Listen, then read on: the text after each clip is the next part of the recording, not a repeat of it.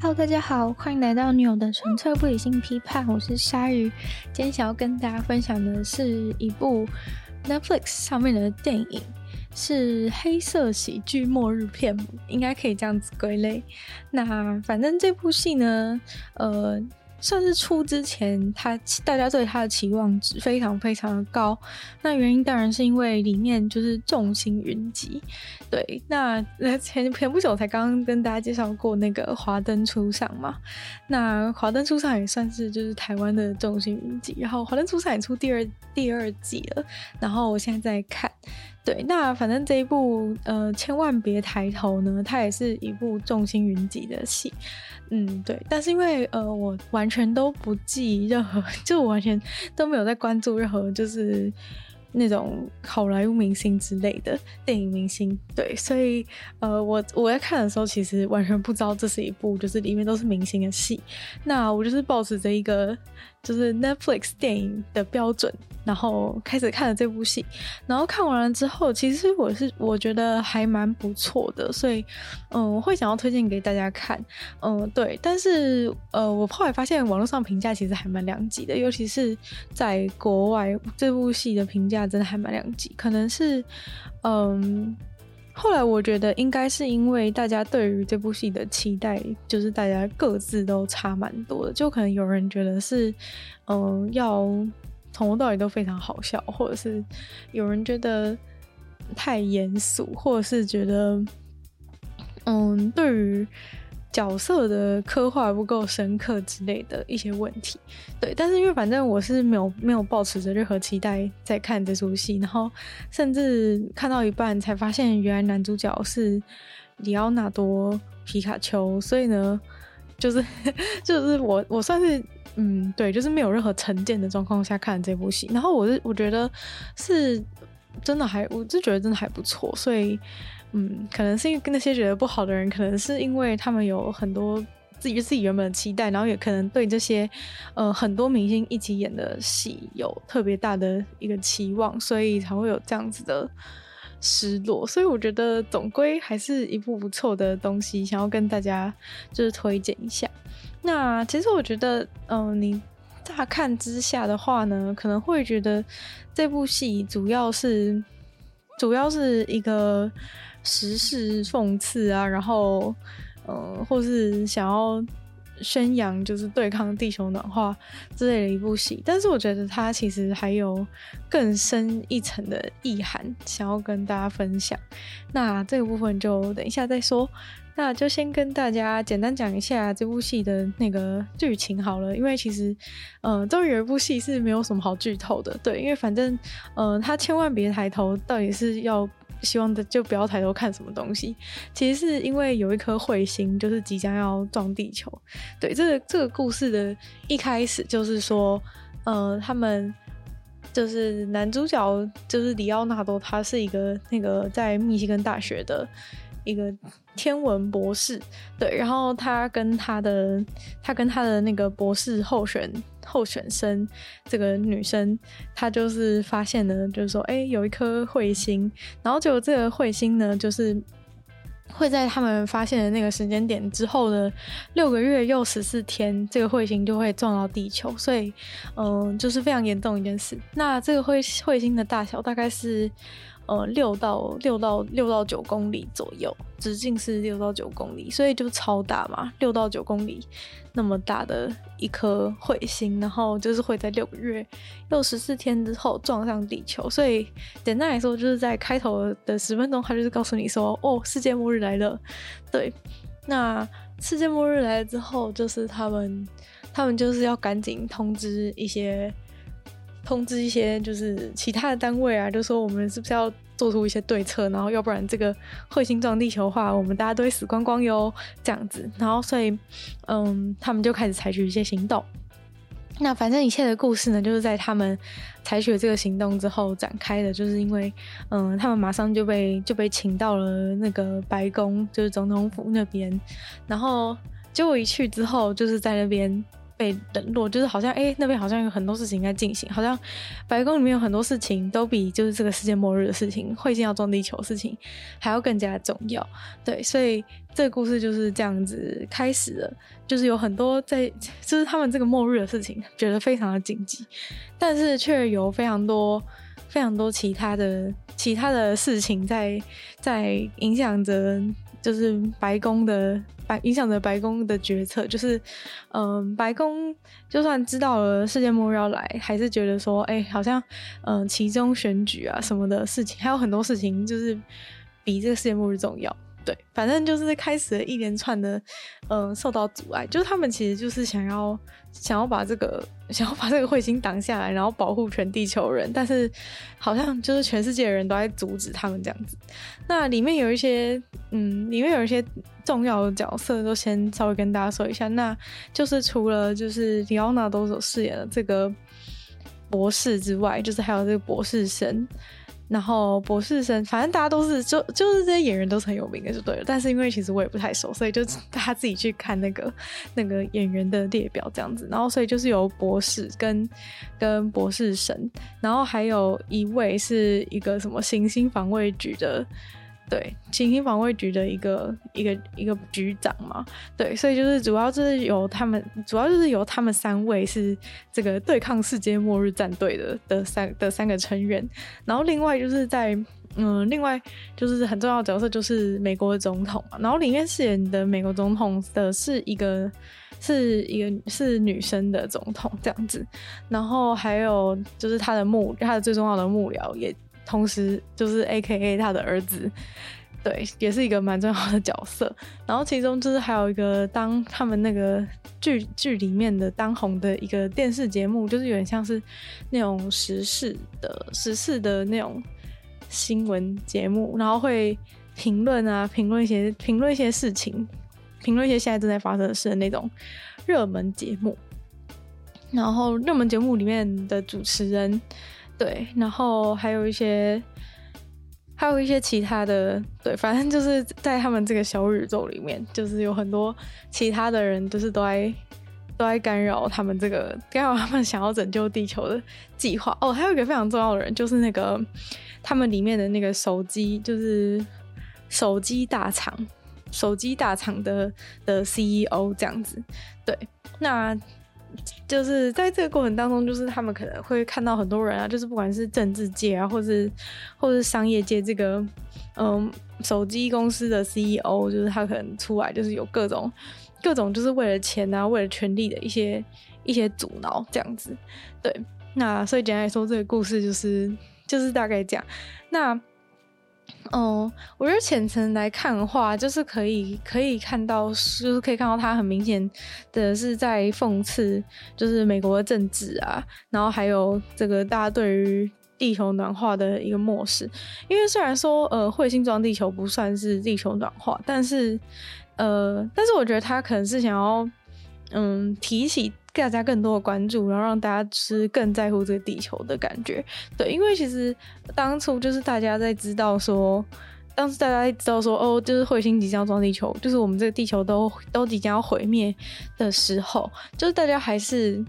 就是大家还是更在乎一些，更在乎一些眼前的事情。然后地球状况怎么样？大家好像就是都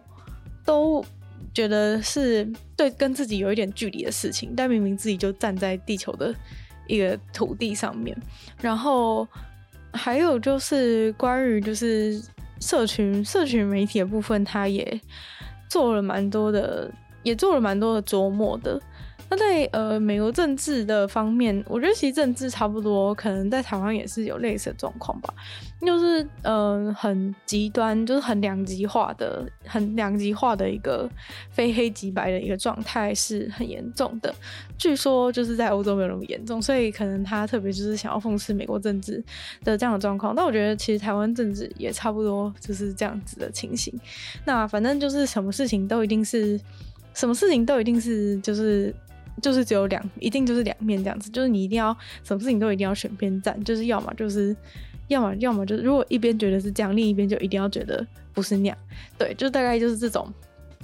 就是这种套路，就的确是的确是蛮值得讽刺的，因为我觉得就是尤其像我们现在其实就是已经是一个越来越多元化的一个世界，但是却什么事情都要就是弄个二分法，就一定要怎么样，一定要怎么样，其实是蛮，其实是蛮蛮不对劲的。对，就是明明就是这个世界是的大部分的事情都是应该是用一个光谱来表示，但是却在就是政治政治界的时候，就是只有。就是只有永远都只有 A 跟 B 两个选项的感觉，对。但是这样的话，其实就是造成说选举，就是到最后选举其实也没有办法，没有办法真实的反映民意，因为就是民意可能其实大部分都在都在中间，或者是其实在这某很多议题上面都是有很多不同阶层的光谱，但是到最后你就只能选择就是一个 A 极端或者 B 极端，这样其实是这样其实是就是有点失去。呃，民主的初衷的感觉，对，但是，嗯、就是可能难免就是走向 走向这样子的一个道路吧。毕竟就是政治就是充满了一些，就是充满了就是你要你要获得权利啊，然后这些权利又跟一些金钱有挂钩，然后反正其实就是结论来说，就是 这些事情都很复杂，然后没有办法没有办法像当初设计的。设计的一样好这样子，而我们就是生存在这样子一个一个混乱的世界。我就觉得这整出整出戏啊，它它呈现出来的一个模样，所以就有人形容说，这部戏其实就是在嘲讽，就是全世界的每一个人，每一个活在这个这个地球上面的人。那我觉得确实也是如此啊。就虽然表面上可能就是在针比较针对的是那些比较针对的是就是。政治的政治的领袖啊，然后还有这个商业界的领袖，就是比如说做手机的做手机的 CEO 等等。但是其实我觉得，其实每个市井小民其实都被都被狠狠的打了一巴掌的感觉。对，当然就是比如说关于这些政治的政治啊，或者是说大家对于地球状况的一些漠视的部分，算是有一点。就是老生常谈了，对，就是可能大家觉得，尤其是像，就是我可能跟我差不多年纪的人，就是从小都听到大，就是大概从两千两千年开始，大家就一直说什么，就是开始在意环保啊，说地球暖化什么的，然后政治状况其实也一直都是如此，所以有一些人也会觉得说，啊，其实这些问题都是已经存在了很久，但我觉得更重要的是这一出戏，它是在呈现一个。我觉得它是在带给大家一个整体的一个荒谬感，而未必是未必是只是专注在专注在就是政治和和政治的腐败跟大家对地球的一个漠视的部分。对，就是嗯，可能对于你没有呃再细再下去思考的人，会觉得说。对，就是在就是在讲说啊，这些这些政治人物都都就是政治都是很肮脏啊，等等的，然后大家踢皮球啊，然后搓汤圆啊，弄来弄去之类的，然后问题永远不会解决之类。然后在那个嗯，在商业部分，可能就像是就像是现在美国一些很著名的很著名的一些人物啊，像是像是特斯拉的老板，特斯拉的老板啊，或者是。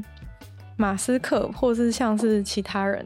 像是什么 Apple 手 Apple 的手机啊等等，其实我觉得就是都是有相关的弊病。就是他们虽然创造了一个很像属于他们的帝国，然后也有人很很崇拜他们，但是到最后就是就是其实他们就是为了就是比如说为了自己的利益等等的一些状况，这部这些部分当然都是都是很为人诟病的。但是我觉得还有一些。还有一些其他的东西，对，那其他的东西像什么呢？对，因为其实这整部戏，我觉得它有一点就是，嗯，当然还有另外一个主角，就是有点在嘲讽一些一些反制的人群啊，因为毕竟。嗯，就是大家活在这个就是资讯爆炸的世界的话，大家每天都接受一大堆资讯啊，然后可能到处都是一些假资讯满天飞的一个状况，然后很多时候大家可能不知道应该要相信谁，或是就是特别喜欢听，特别喜欢听一些阴谋论啊，或是或是就是那种网络上写的那种非常吸引人的的一些故事或是理论，对，然后像。YouTube 上也很多，也很多，就是很红的一些频道吧，就是可能很喜欢讲一些感觉像是知识频道，但其实都爱讲一些阴谋论，或是没有不太有根据的一些事情。但是一一个故事，其实只要在网络上面就是讲的绘声绘影的话，真的你的粉丝或是相信的人，其实都会蛮多，然后影响力其实也会真的蛮大的。所以，嗯，就是这个在这个这个假资讯 满天飞的世界啊，就是这个电影也有点，也有点是在。是在讲说，就是这些人，就是假资讯对这个世界造成的一些影响，就是比如说大家很多事情都真真假假什么的，然后可能像这个彗星撞地球的事情，虽然说已经全世界很多知名的科学家，大家都已经，大家都已经就是非常确定有这件事，但是在这个就是到处是假资讯，或者说每年都会有人说今年是世界末日的这种。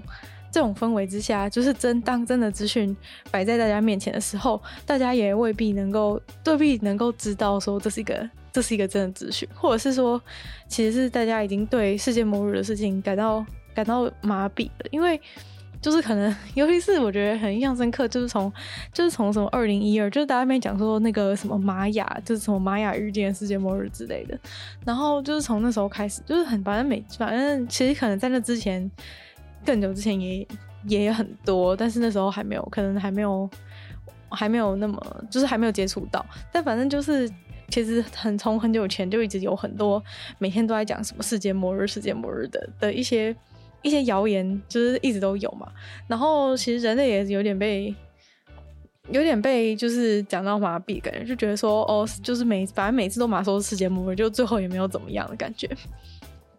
讲到这个，我就想到就是。就是二零二一二零一二年的时候的那个世界末日，好像是十二月，我忘记是几号。但反正就是那种在班上，然后大家就是那种一副就是说，哦，现在世界末日，然后大家在那边，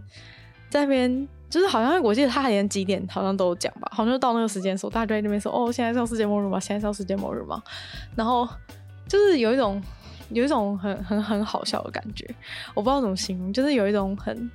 很荒谬的感觉。然后到到现在我都还记得。就是那天在教室里的那种那种感觉，就是一个就是一个大家就是口口声声的喊着世界末日，但其实根本没有人真的相信的那种奇怪的矛盾感。对，然后我觉得像在这部戏里面，其实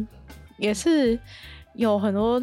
就是类似状况出现，但是在现在这个时时代的话，应该是比以前还要更加的更加的明显，对。然后有人批评说，哦，就是好像没有办法，没有，就是他虽然提出了说，哎，我们现在就是这个世界就是到处很多假资讯，但是其实也没有在电影里面讲出讲出什么所以然，就是讲出，嗯、呃，那这么多假资讯，我们到底要怎么样去面对它？但我是觉得。就是你要讲出假资讯要怎么面对它，就假资讯其实就是已经变成我们我们生活中的一个常态。那其实没有假资讯的相反，其实就是一个专制或者是精英的一个社会。其实就其实就只是这样子而已。就假资讯说穿了，其实也没什么，就只是因为在这么多人的一个世界或是社会当中，反正就一定会有人故意讲错的东西，或是有人就是真的搞错了。所以其实这些错的东西本来就一定会存在。但是如果你期望的是一个，你期望的是一个，就是所有资讯都是正确的的一个世界的话，其实那个世界就是一个没有你的声音的世界，就是代表说只有那些拥有权威的人才能够讲话。对。所以其实就是，比如说你回想可能久久远以前一点的世界，可能大家都会很容易相信，就是政府讲什么，大家可能都会很容易相信的原因，其实也不不未必是大家真的特别信任政府，只是说你其实根本没有其他的管道可以获取其他资讯，你只能就是看官媒，然后看看看政府的宣宣告的事情。所以就是，难道你要讲说，其实那个时代？就是都是正确的资讯都很棒吗？其实我觉得也未必吧。就是在于在于现在这个充满假资讯的社会，其实你更有机会去听到更多不同的声音。问题只是在于我们就是自己要每个就是在接受这些资讯的人，只是变成说我们每一个市井小民的的的那种市井小民的，就是判断能力必须要更好，就是当一个事情小明变得更困难的难度更高的感觉，就很像，就像原本就是原本原本就是，假如说我们当一个事情小明是一个游是一个游戏的话，就是原本原本的话，可能就是说你只要听你只要听依照指示去做一些事情，就不太会不太会出什么错。那现在的状况就是，其实你在这个游戏当中，你的自由度变更高，但是但是相应的就是你。这个游戏也变难度也变得更困难，就是你必须要去过滤这些东西，要知道哪些东西是可信，哪些东西是不可信。就虽然说你有机会接触到更多有趣的事情，或是更多就是可能小众的东西，就是在以前的世世的世界里面是没有，在以前的世界里面是没有没有小众这种市场，因为小众的人他们根本没有机会可以可以聚集在一起，所以我觉得这本来就是一个网络的，就是一个网络时代，假资讯时代本来就是一个。反正就是不是一个完全完全不好的东西，对，只是在于，只是在于大家在这个明明资讯很充沛的时代，反而变得更加的盲目，才是这个真正，才是这个世界真正的问题吧？我觉得是这样，所以我觉得很多人都一直说要去处理假资讯，处理假资讯，其实这些假资讯是永远你就是封也封不完的，就算一些平台什么的。当然，就是如果一一些人，就是他们影响力过大，然后还一直刻意散布假资讯、假资讯的话，其实当然是有可能破坏这个这个世界资讯的一个平衡。因为毕竟他如果是有有影响力的人，他讲出来的话其实是声量其实是特别大。对，所以有时候平台方还是会需要去管理一下。但是你要说，就是我们要就是要有什么假资讯警察，把假资讯全部都全部都撤掉的话，其实到最后有一个很严重的问题，就是谁可以来决定哪些是假资讯？那如果呃那个人如果有一个单位，他可以去决定什么东西是假资讯的话，那他拥有的权力会不会太大？就等于是说，其实他今天只要把这个资讯扣上一个假资讯的的的帽子的话，他就可以他就可以任意的去决定什么东西是对，什么东西错。那其实这样的话又回到就是跟跟专制的时候是一样的，或是跟专制的时候跟资讯封闭的时候是一样的。一样的状态，甚至还更可怕，因为他如果能在网络上这样子网罗所有的东西的话，他可以触及的范围是比可能比以前以前以前什么白色恐怖抓禁书的那种能力还要强更多。所以，嗯，对我来说，就是假资讯并不是一个真正的问题，而是而是大家就是大家怎么跟这些假资讯共处，然后怎么当一个怎么当一个。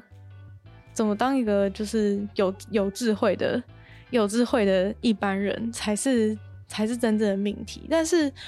当然啦，就是要大家成为一个，要大家就是都都去做这些事情，其实也也完全不容易，因为世界上的人本来就本来就各式各样嘛，然后本来就不可能就是说，哎，就是像现在其实。比如说什么国民教育，就是都已经提升到什么十二年国教之类。但是你就算强迫大家都去上学，上到高中，其实就是大家的大家各自的发展状况，跟大家有兴趣知道什么，有兴趣有兴趣去研究什么东西，其实大家的那种那种大家愿意去自我发展的方向很不同，所以也不可能逼所有人去去做到一样的事情。但是我是觉得，嗯，应该要让大家知道说这是一个。这是一个，就是学习如何相信什么东西是一个重要的课题，才是一个真正重要的事。就是你必须告诉大家说，哎，有这件事哦，就是大家有兴趣的人是不是应该点一下这个技能？这种感觉，对，就是我觉得这点才是最重要吧。就像这整个电影里面，其实，嗯、可能很大部分就是在在嘲笑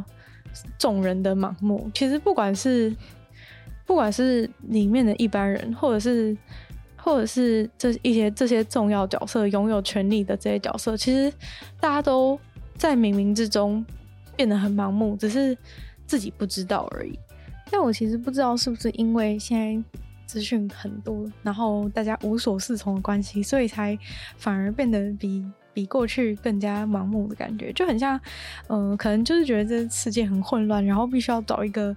必须要找一个可以依附的东西，不管是就是就是信仰也好，等等的。像可能有一些人，当然最嗯、最极端的，可能就是比较像是一些嗯、呃、对宗教的对宗教的狂热等等。就是你可能觉得说这个世界很很混乱，所以你必须要有一个心灵的依靠，才有办法就是继续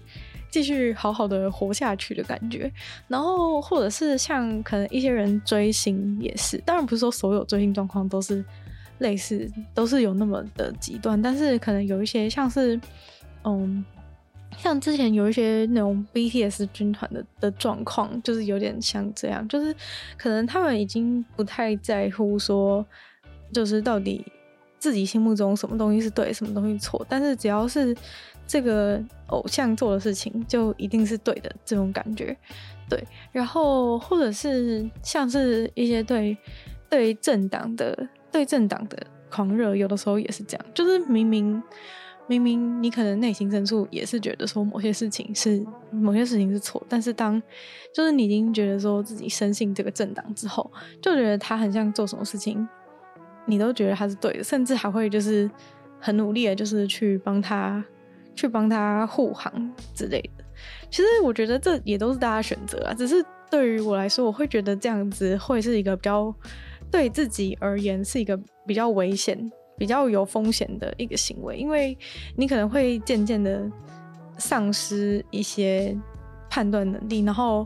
到最后你想要从那里面出来的时候，或是你想要有别的选项的时候，其实你也已经没有办法做到了。就是你可能就是已经被已经被就是已经被框住，然后你已经变成你已经变成一个。嗯，另外一个自己，然后所以你没办法再回到原本的状态，就是你被一些东西可能你已经相信了太久，然后然后就是沉就是沉迷的太深这样的感觉，所以有可能会有你最后就是拉不回来，然后找不回自己的的一个风险。但是我知道大家并不是所有人都是那么在乎。并不是所有人都是那么的在乎，在乎自己的价值观或者自己的选择这种事。也许对很多人来说，就是在这样的世界里面去，去呃盲目的依附于别的别人的价值观或是别人的信仰，其实对自己而言是有一种有一种安全的感觉，也说不定。对，但其实也不只是这种这种一般人的状况，像是。像是就是在嗯、里面的像一像就是可能在剧剧里面当中的总统的职位也是，就是总统他就是也没有就是也有点过于沉迷说哦这些选票啊或者是这些就是政政治权力的事情，但是就是好像就是突然有件很矛盾的事情，就是说哎如果这个彗星真的打中地球的话，那这地球如果毁了，就是那还有什么？那还有什么？还有什么政治的权利可言？就是这些选票就没有选票啦，因为大家都死了，就是哪来的选票？所以就是有的时候，嗯，就算我可以理解说，哎、欸，这些人他们当然是已经很，就是可能他觉得他把他的人生都投入在这个投入在这个选举的事情上等等的，但是。但是他就是没有，他就是已经忘记说，其实要是就是彗星真彗星真的撞地球的话，就是也就是选票也都没了，因为大家都大家都没了，然后这个世界也没了，可能这个政府也没了，就他也不需要去竞争这个竞争这个总统的位置等等的，就是嗯，感觉是说，就是盲目的事情是会让大家变得视野很狭隘的感觉，所以嗯，在在短时间内或者是在一个比较。不变的社会状态当中，盲目可以就是带盲目的相信某些东西，是可以带给自己一些安定感，然后创造出自己的舒适圈那种感觉。但是如果是就是你考量到比较比较长远的状况的话，可能其实这个世界其实是一直在变动的。但你你盲目相信这个东西，可能没有办法，可能没有办法继续继续在。维让你维持在一个安定的状况，就有可能世界其实已经变了。例如说像在这个总统案例当中，就是他原本就是是很执着的把自己的目标就是放在这个放在这个选举的事情上。虽然说就是你听起来觉得很蠢，觉得说哦有那么多更重要的事情，就是你怎么会把这个把这个选举的事情当成你唯一重视的事？但是就是可以理解，就是你当你就是那种沉迷过久之后，你就会觉得你眼中就是可能眼中就只剩下。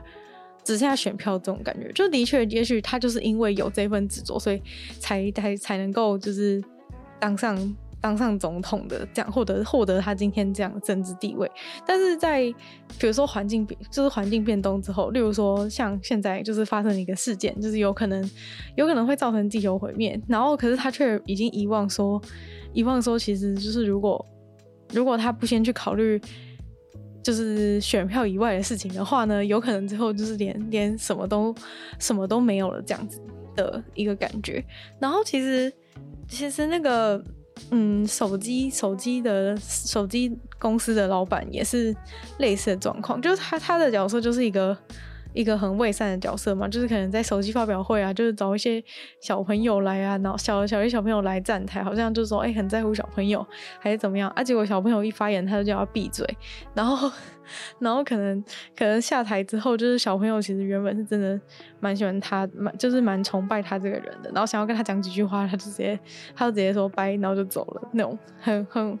就是那种很一个很伪善的一个状态。但是就是我们往往只能看到他表面就是这样子一个一个一个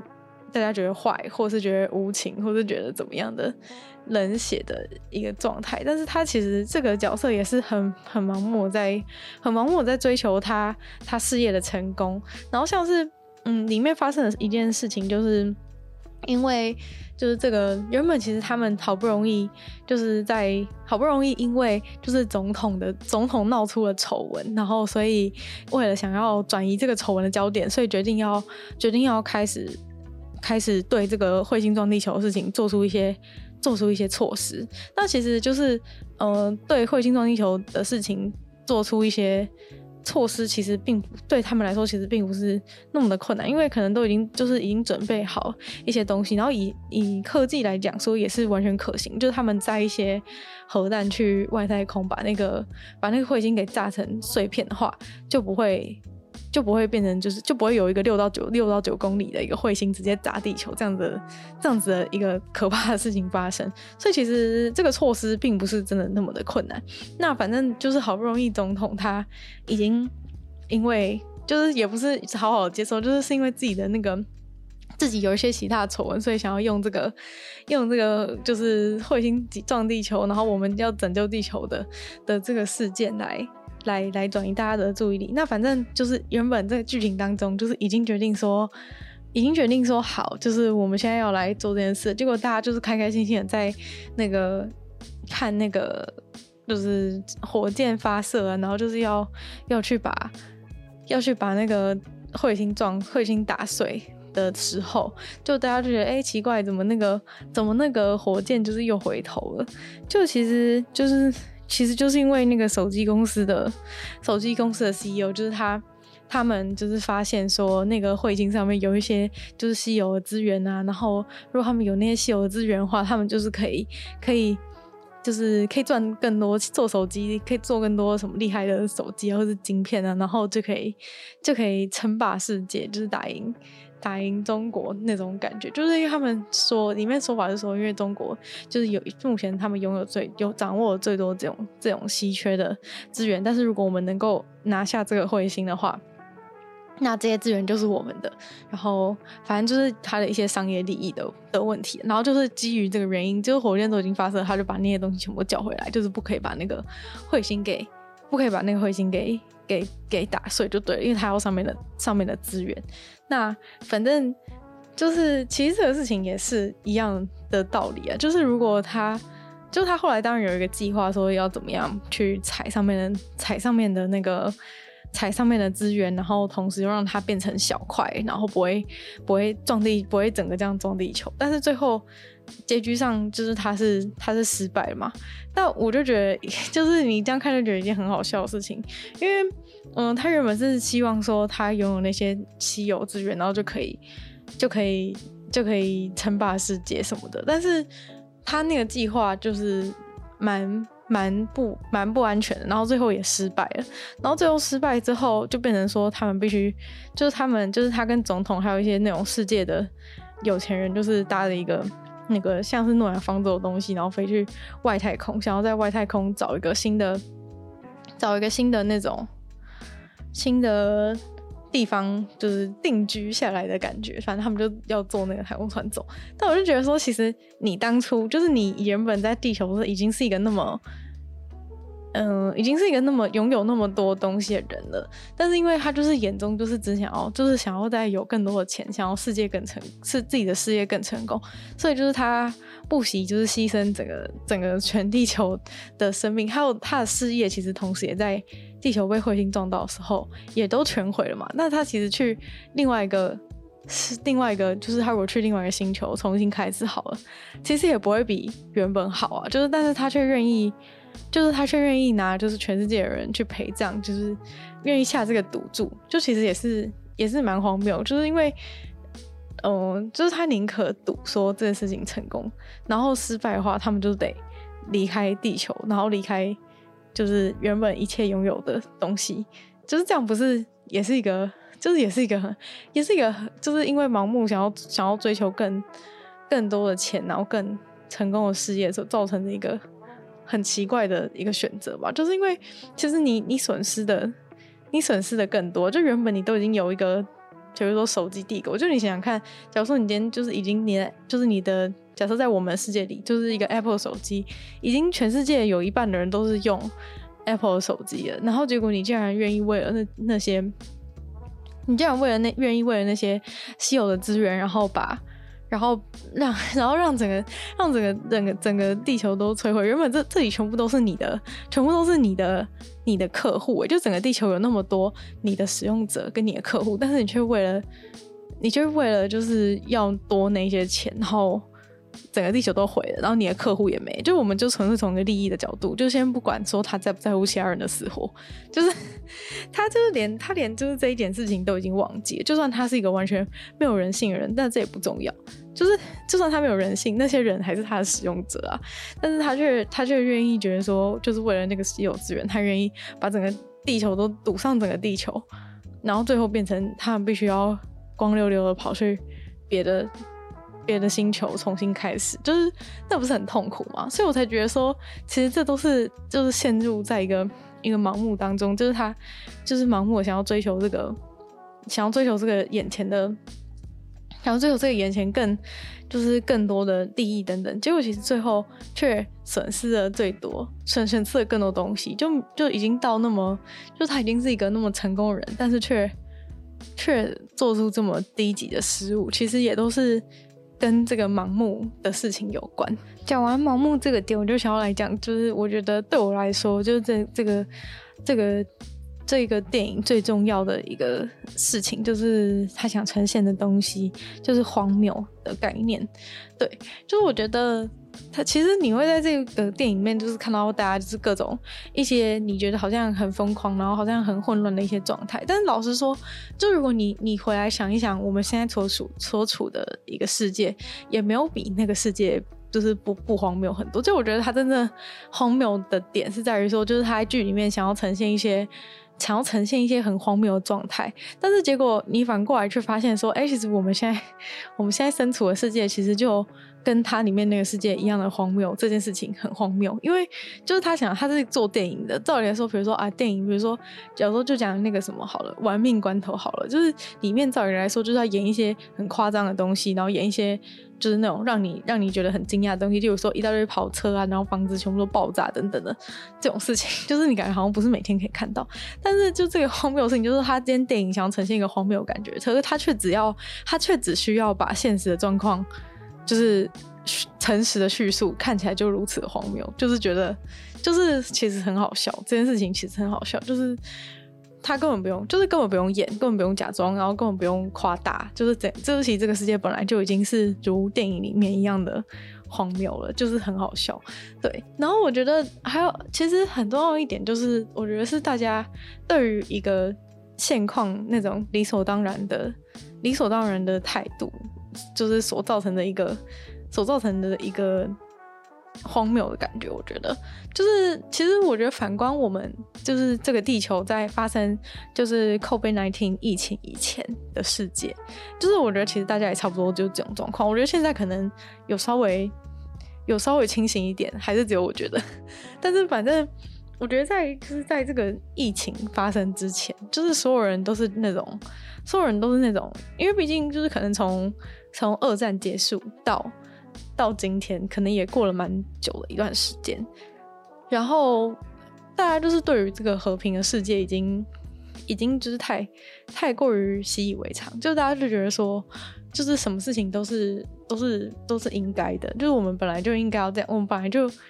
很合理的、有权利的可以这样子，就是很好好的活在这个地球上的感觉。对，然后因为就是科技也很发达啊什么的，就大家觉得说哦，原来就是可以做的事情越来越多啊什么的，就是对于人类的信心已经处在处处在一个就是极度爆棚的一个状态，就是对人类这个种族的信心。对，然后所以其实，在那个时候，嗯，发生那个病毒的，就是那个病毒开始出现的时候，就不是很多人都觉得那是假消息嘛，或是不相信的一些状况。而且就是跟电影里面，就是那个，就是他们其实已经有消息出来说是那个，就是彗星咬中地球的状况是很类似的。就是那时候大家也都是就是那种说怎么可能，或是觉得说哦又来了，就是有人在讲之类的，就是开始。觉得说哦，这就是一个那种，就是一一定又是一个虚惊一场的那种，那种那种东西的感觉。然后直到就是可能已经，可能已经就是已经开始传染啊什么之类的时候，然后可能比如说你看国外的那些，像国外的一些国外的一些人，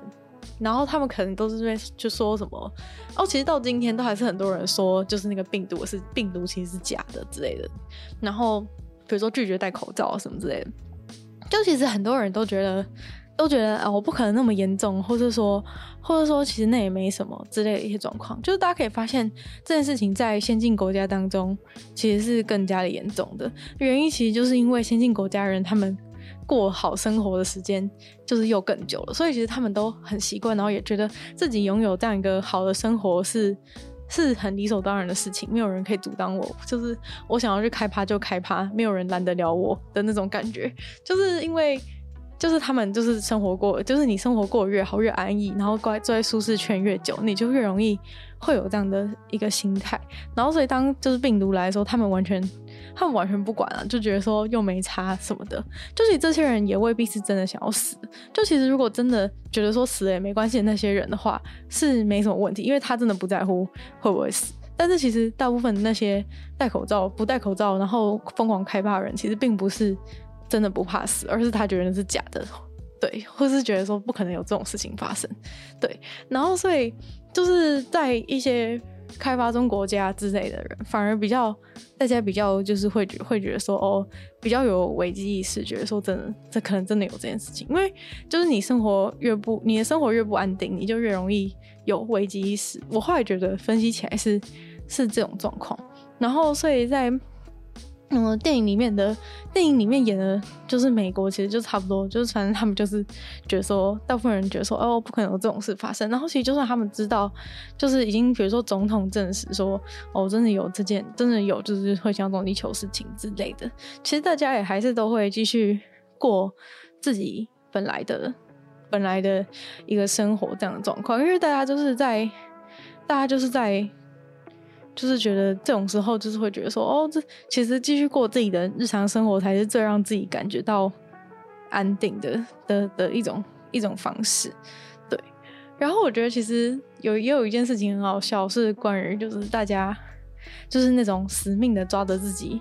原本的。生活的那种感觉，让我觉得是这部电影里面呈现出来的一个荒谬的点的感觉。反正就是工作啊，就是家庭啊，各种事情，其实就是现代人都对各种事情其实都充满了充满了抱怨跟怨言，或是有一大堆不满啊，就是对政府不满啊，对什么东西不满，就是其实大家都各种不满嘛。当然有很多不满是合理的，没错，只是说就是其实普遍都充斥着一种。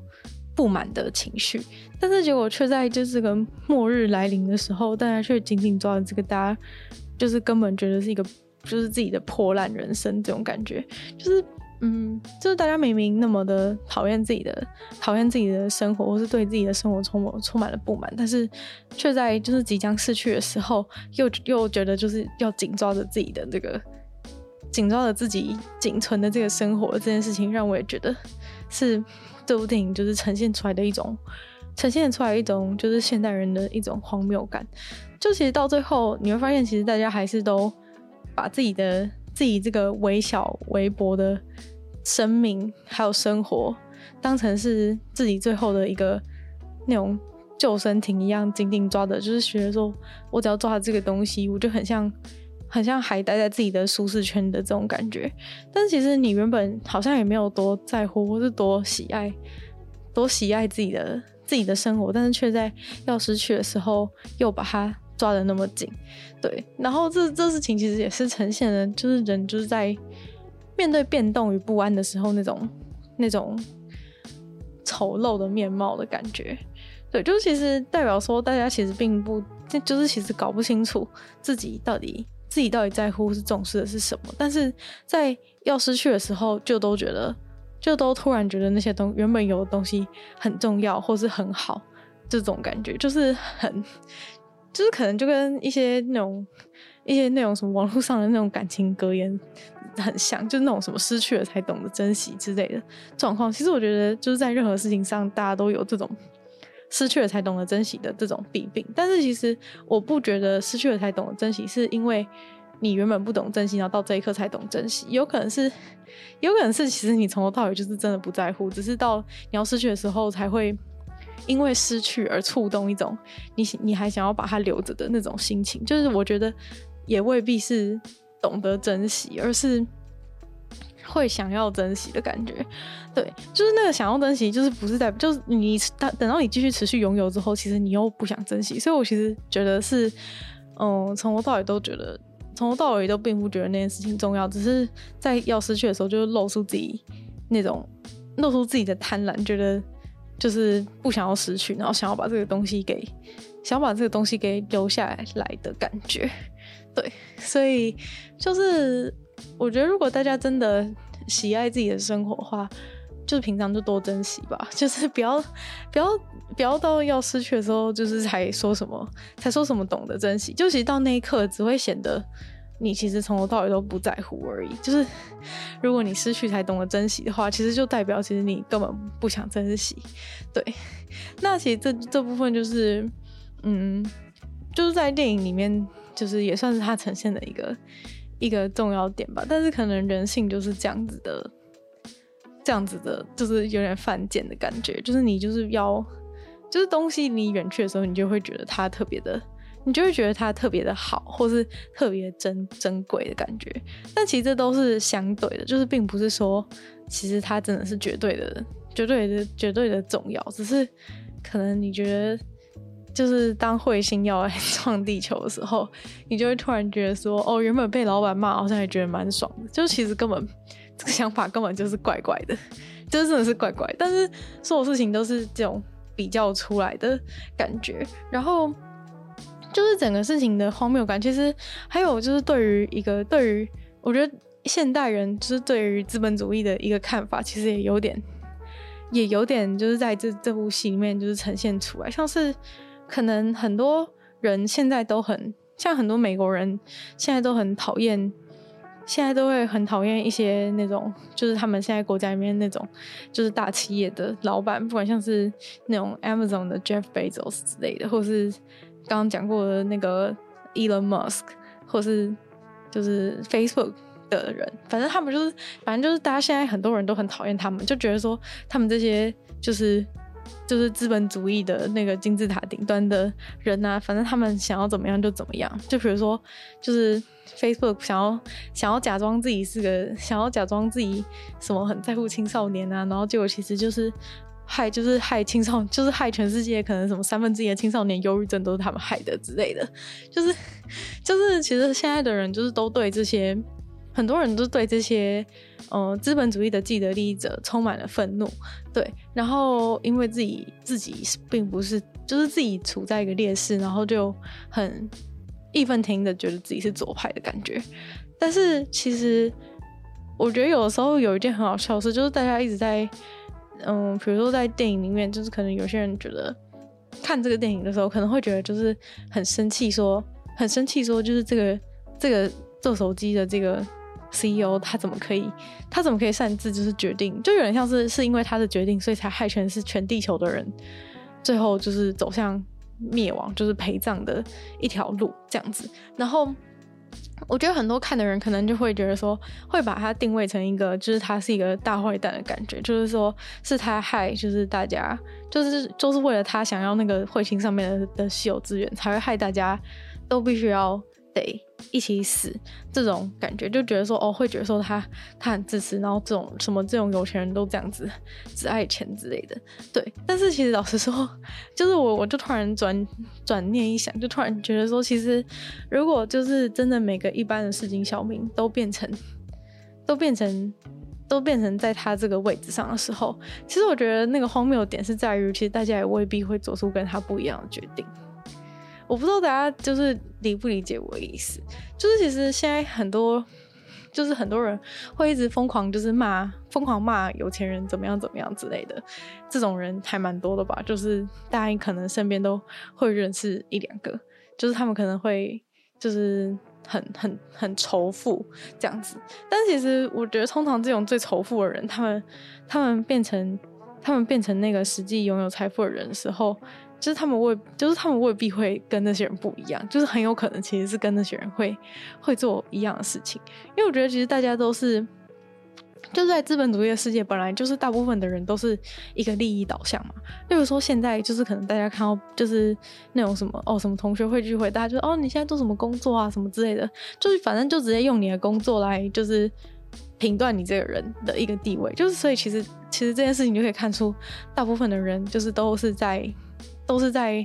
其实就是都是在在乎那几个钱的感觉。就是现在，呃，现在大部分的市井小民，其实就通常都是把，呃，钱放在前几位的的自己的价值观当中前几位的一个一个重要东西。我并不是说钱不重要，而是说，就是当他们在骂这些骂这些呃有钱人做的一些事情的时候，我就在想说，是不是其实只是因为，只是因为。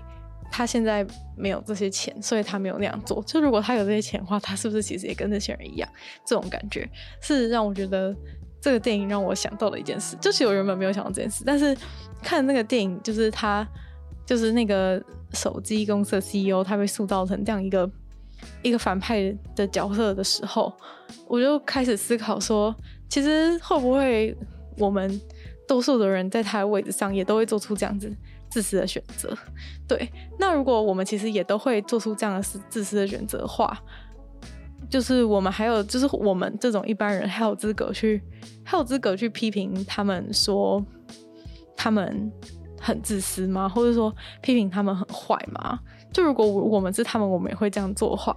我们是不是还有还有还有理由去说他们不好？对，就是这件事情其实蛮好笑的吧，就是。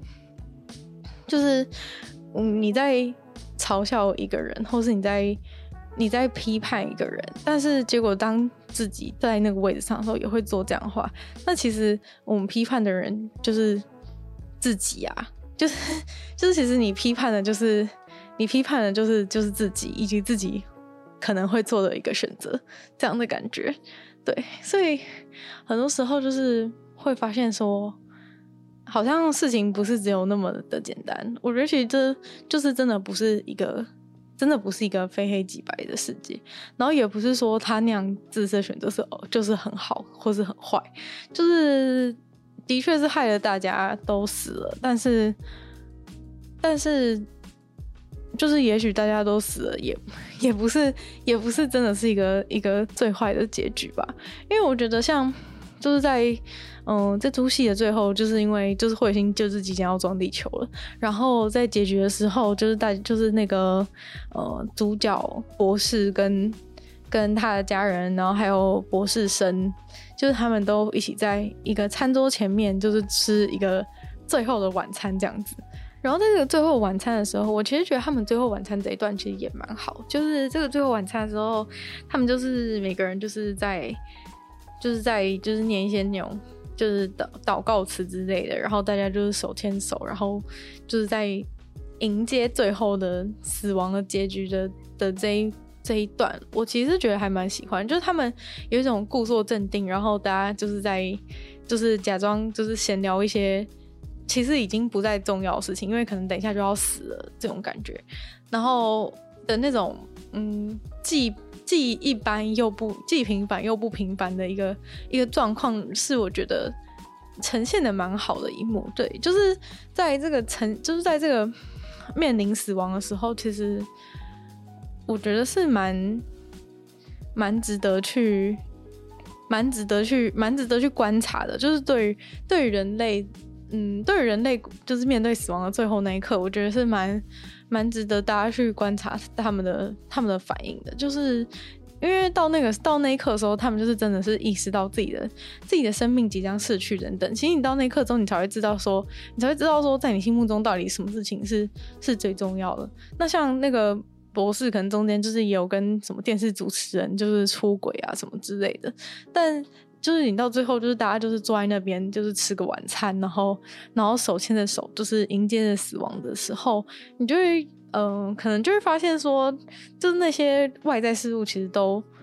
其实都没有那么重要。其实你可能就只是，其实你作为一个人，可能真的就只是想要想要跟自己在乎的人，然后在乎你的人在一起，就是就是一个一个。很平凡的幸福时刻的感觉，但是在我们的世，在我们现在的现在的世界里环境里，其实是很困难意识到这件事情，就是因为可能有太多事情在，太多事情就是令人目眩神迷，就是有很多事情在在吸引着我们，然后我们可能就是一下子就是可能想要追求权力啊，然后想要追求，然后想要追求钱啊什么的，然后就是在追求这些东西的时候，可能就是不惜。就是伤害我们身边的人，或者是忽略我们身边的人，然后跟我们身边的人渐行渐远等等的，就是各种状况，其实都在每个人的生活中，其实都蛮常出现的吧。然后，嗯，所以就是，所以你要说哦，好像就只是大家坐在一起吃饭而已。其实对现在有一些人来说，其实搞不好这真的是一个，搞不好这真的是一个很很难得才能出现的的一个状况，也也说不定。对，所以。嗯，我觉得其实就算是的确啊，就这部戏可能就是得罪了全地球的人吧，就是在在在就是批评大家的一种现代的一种一种生活态度跟一种唯利是图，然后就是盲从啊，然后总就是只只在那个社群软体上面沉迷啊，然后做一个假装的自己啊等等的各种状况。就是可能就是想要让大家反思一下自己平常生活的态度吧。就是比起就是末日片什么的，我觉得他就是对于所有人的一个讽刺，还有大家生存状态，然后对于自我的一个认识，其实就是都算是可以给大家一点反思的感觉。对，虽然说可能很多人看就是只会觉得说他是在他是在讽刺讽刺，就是政治跟政治跟。跟那个环境的一些问题等等，但我觉得其实针对个人的讽刺也是还蛮，也是还蛮还蛮足够的。就是就是可能像还有其中一幕，就是因为嗯、因为女就是这个女生这个博士生，她她最后就是被她被赶走，然后她想要回去家乡。就她回去家乡的时候，就是她她爸妈竟然。就是不让他进家门，就是跟他讲说，因为我们要去，我们要去帮那个就是手机公司 CEO 他们那个彗星计彗星挖资源计划，就是我们要去那个公司工作还是怎么样，反正就是要去那个彗星，就是要去帮那个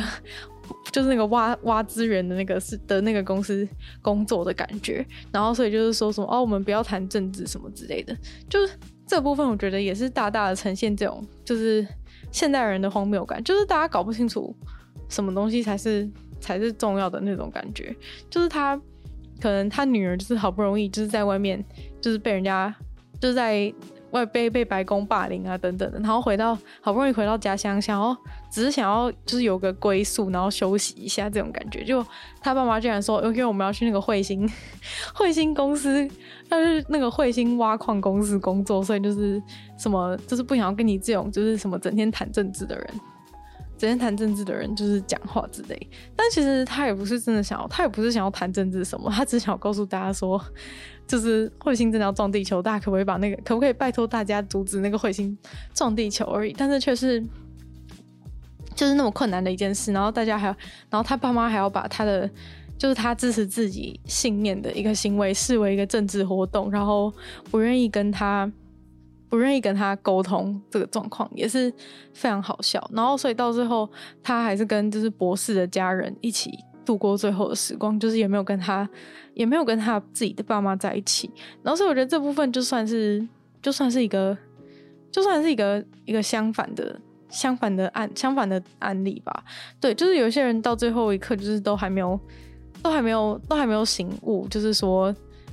就是到底是你去那个彗星的公司工作比较重要，还是还是打开门让你的女儿进你家家门比较重要？这件事情，就是就是现代人真的就是有太多东西在在在蒙蔽我们双眼，然后我们也就是陷入那些陷入一个盲目的漩涡，就是去去去相信一些不知道是不是应该要相信的东西。对，然后所以就是导致，就是最后的结局就是他最后也就是也没有跟他爸妈见到最后一面了，反正就就也就也就也就是彗星就是撞地球了这样子，然后一切就一切就结束了。就有时候我会觉得说，也许这一切结束也也也算是一个也算是一个不差的结局的感觉，因为老实说，我觉得就是现在这样子大家的这种思考模式啊，或者是对于对于自己的。生命对于自己的存在，对于这个世界的这种态度，其实已经是有点困难改变了。就今天，假如就是真的没有发生一个彗星撞地球事件之类的，就甚至就是已经发生，其实也没有办法改变，就是这个现在这个社会大家根深蒂固这种，就是这种就是唯利是图啊，然后搞不清楚状况的这些态度，其实我觉得几乎都。几乎都很难改变，因为这些东西就是已经从从小，然后从在就是一直疯狂的耳濡目染我们，然后之类的，所以其实就是这个，就我就其实觉得某种程度上，这个世界就已经差不多就是定型了。就算是他做了这样子的电影啊，或是怎么样，其实也很难改变大家的一个生活态度，或是我在这边讲这么多，其实也影响，其实也影响不了几个人这种感觉。虽然说我还是会觉得。就是希望说，哎、有机会听到我的节目人，也许就是会更懂得去珍惜生命中重要的事情，或是去享受生命中自己真的喜爱的事物等等。但是，就是说真的，就是就算听的人听的人有那些，但是真的会，真的会，真的会，就是去实做的人也没有那么多，毕竟。大家还是比较容易，就是跟着主流走啊，就是毕竟，就是你只要一过年或者怎么样，人家就问你说，就是啊，你一个月赚多少钱啊之类的，就是这些东西是很现实，就是你我们我们活在这个社会当中，就是必须要每天被这主流价值观洗礼，所以其实要当一个拥有自己想法跟自己价值观的人，真的不容易，所以也其实不能怪大家都变成一个盲目的人，因为。就是当一个盲目的人是比较轻松也比较简单的，就是当一个有自己想法的人，你就是要每天都带着自己的想法，然后跟那些批评你或是指责你的人在对抗，或是跟或甚至是跟全世界在对抗，所以就是这本来就是一件很困难的事情，嗯，所以某种程度上就是这个地球如果整个毁掉，重新打掉重练的话，其实我觉得也未必是一件，也未必是一件坏事。对，就是大家就是从头来过嘛，就是也许从头来过的话，事情会有所不同，也说不定。最后想要跟大家提的一个点，就是关于就是可能在这整部戏当中，我们都会发现，呃。呃，科学家这一派就是说，就是比如说博士啊，还有那个博士生这个女生，他们这一派就是感觉很像是他们是有有知识的，然后相对于那些反智的人群，他们其实是呃有掌握证据在说话的，对。然后，但是这边我想要提一个点是，就是比如说像那个女生，她就是她说这种她就是她不懂，她说她不懂为什么大家还可以笑嘻嘻的面对这件事情，就是明明明明就是。就是我们都已经要，就是我们真的都已经要死了，然后大家却还是可以笑嘻嘻的在，就是不正经的在拿这些事情在这些开玩笑。然后他就说他一天都他自从知道这件事情之后，一天都哭，一天哭个都哭个三五次之类的。对，就是我我对这我对他讲这句话，其实还蛮印象深刻的，因为就是在剧里面，很像他他这一就是就是这个科学界的这一派人，好像是在剧中被视为是一个比较视为是一个比较正确，就是正确的那种，就是。正确的一方的感觉，就是他们的想法是正确的那一方的感觉，对。然后就是可能他们带着正确的知识，想要来来告诉大家，但是大家都不，大家都不理他们，就是有这样，就是剧中有这样子的氛围。然后可是，其实我们会发现，就是他们原本是想要用用理论来用理论来说服大家等等，然后可是到最后，他们却还是就是有点像是，嗯、就是办一个那种。就是办一个那种演唱会啊，然后变成一个，就是叫大家抬头看，就是叫大家抬头看，就是彗星就在那边，然后也使用了这样子 hashtag 这样的标语，然后也请了就是呃大家喜欢的明星来他们的那个造势活动，就是唱歌这样的感觉。就其实我看到那一幕，就是最后就是两方阵营在。在对抗的时候，就是一方是那个总统那边，然后叫大家就是千万别抬头，就是也就是这个电影的名称嘛，就是叫大家就是 Don't look up，然后就是有点像是就是说大家就是。因为你就是叫他蒙上，也不要看这个，不要看这个，这个，这个真实的事情这样的意涵。但是其实，在就是大家都很明显的可以感觉到，总统那一方是就是是很很白痴，或是就是彗星都已在那，你怎么可能看不到这样子的一个心情？就是这部分大家都懂。但是就是在反面，就是你会发现，就是原本他们是一些只讲只讲理论，然后只相信证据的一些。科学界的人，但是最后他们为了要就是说服一般的人，然后所以也采用了这种就是造神的方式，就是采用这种一般大家喜欢的这种造神造势，然后请明星过来唱歌，这种就是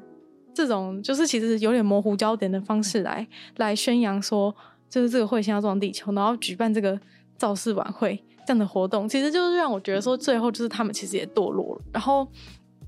嗯，基本上就是办这种造势晚会就是堕落的象征了。因为老实说，就是在这种地方，其实你根本没有办法，就是你原本相信的一些复杂的东西，其实都被化约成很简单的一句，就是就是叫你抬头看，说彗星真的在那边等等的。对，但是我觉得其实就是你把任何任何事情。化约成一句话，化成化约成一个标语，然后大家就是一起齐声高喊，就是说齐声高喊说抬头看之类的这种这种状态的时候，其实就是已经模糊焦点了，就是又变成了一种新的盲从的感觉。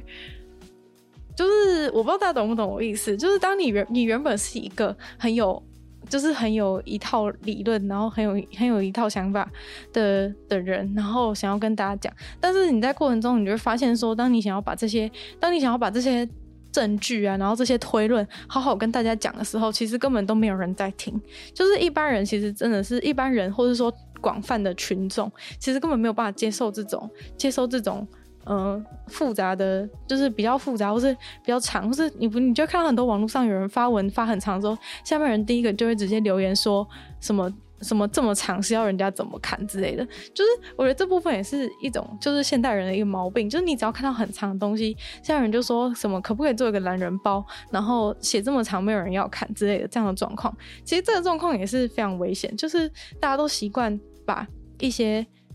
一些复杂的事情全部都要。用一句话讲完，用三句话讲完，就是要懒人包什么的。但其实这些懒人包都是都是在投注了当事人的投注了当事人的意志之后，去把它精简化的。所以其实到最后你看到的就只是那个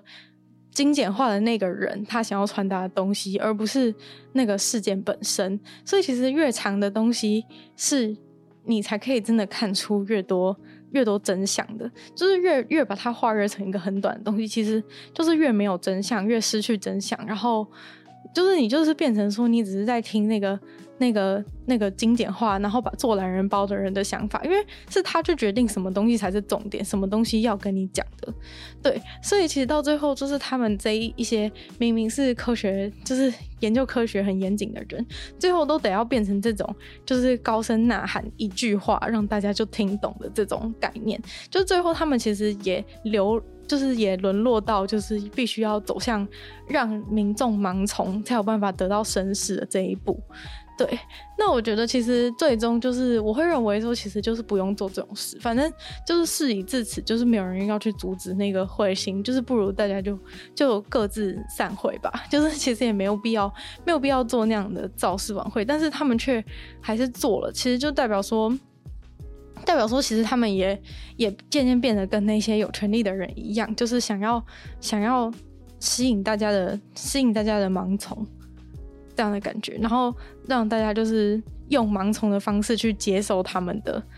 去接受他们的的理念这样的感觉。其实台下到底有多少人真的理解现在的事情，还是只是因为还是只是因为觉得你们很酷，所以才加入你们？就是其实早就已经不得而知。但是，就是在这个世界上，就是失去初衷的事情很多。然后，其实大部分走向都是跟，就是跟这样子是，是就是都跟这个事情是有有类似的发展。其实这些事情也都每天在发生，这种感觉。那今天女友的纯粹不理性批判就到这边结束了，感谢 ZZZ 的赞助。那其他有兴趣赞助的朋友都欢迎可以在下面的链接，就是选择想要赞助的方案，就是有不同的方案，然后有不一样的福利，大家可以就是参考一下，看看就是有没有就是吸引到大家或者有兴趣的。那就还是希望大家如果喜欢这个节目的话，就欢迎把这个节目分享给你所有的朋友，然后可以的话在 Apple Podcast 帮。我留星星，写下你的评论，然后如果对就是今天的内容任何想法的话，都欢迎在任何留言区的地方留言给我，我都会再回复哦。然后也可以去收听我的另外两个 podcast，其中一个是鲨鱼，会跟大家分享一些国际新闻新资讯，会在每周二、四、六。更新，然后另外一个的话就是听说动物会在每周五跟大家分享一些有趣的动物小知识，那就希望大家可以订阅我 YouTube 频道，追踪我的 IG，然后就希望女友的纯粹不理性批判可以继续在每周三跟大家见面，那我们就下次见喽，拜拜。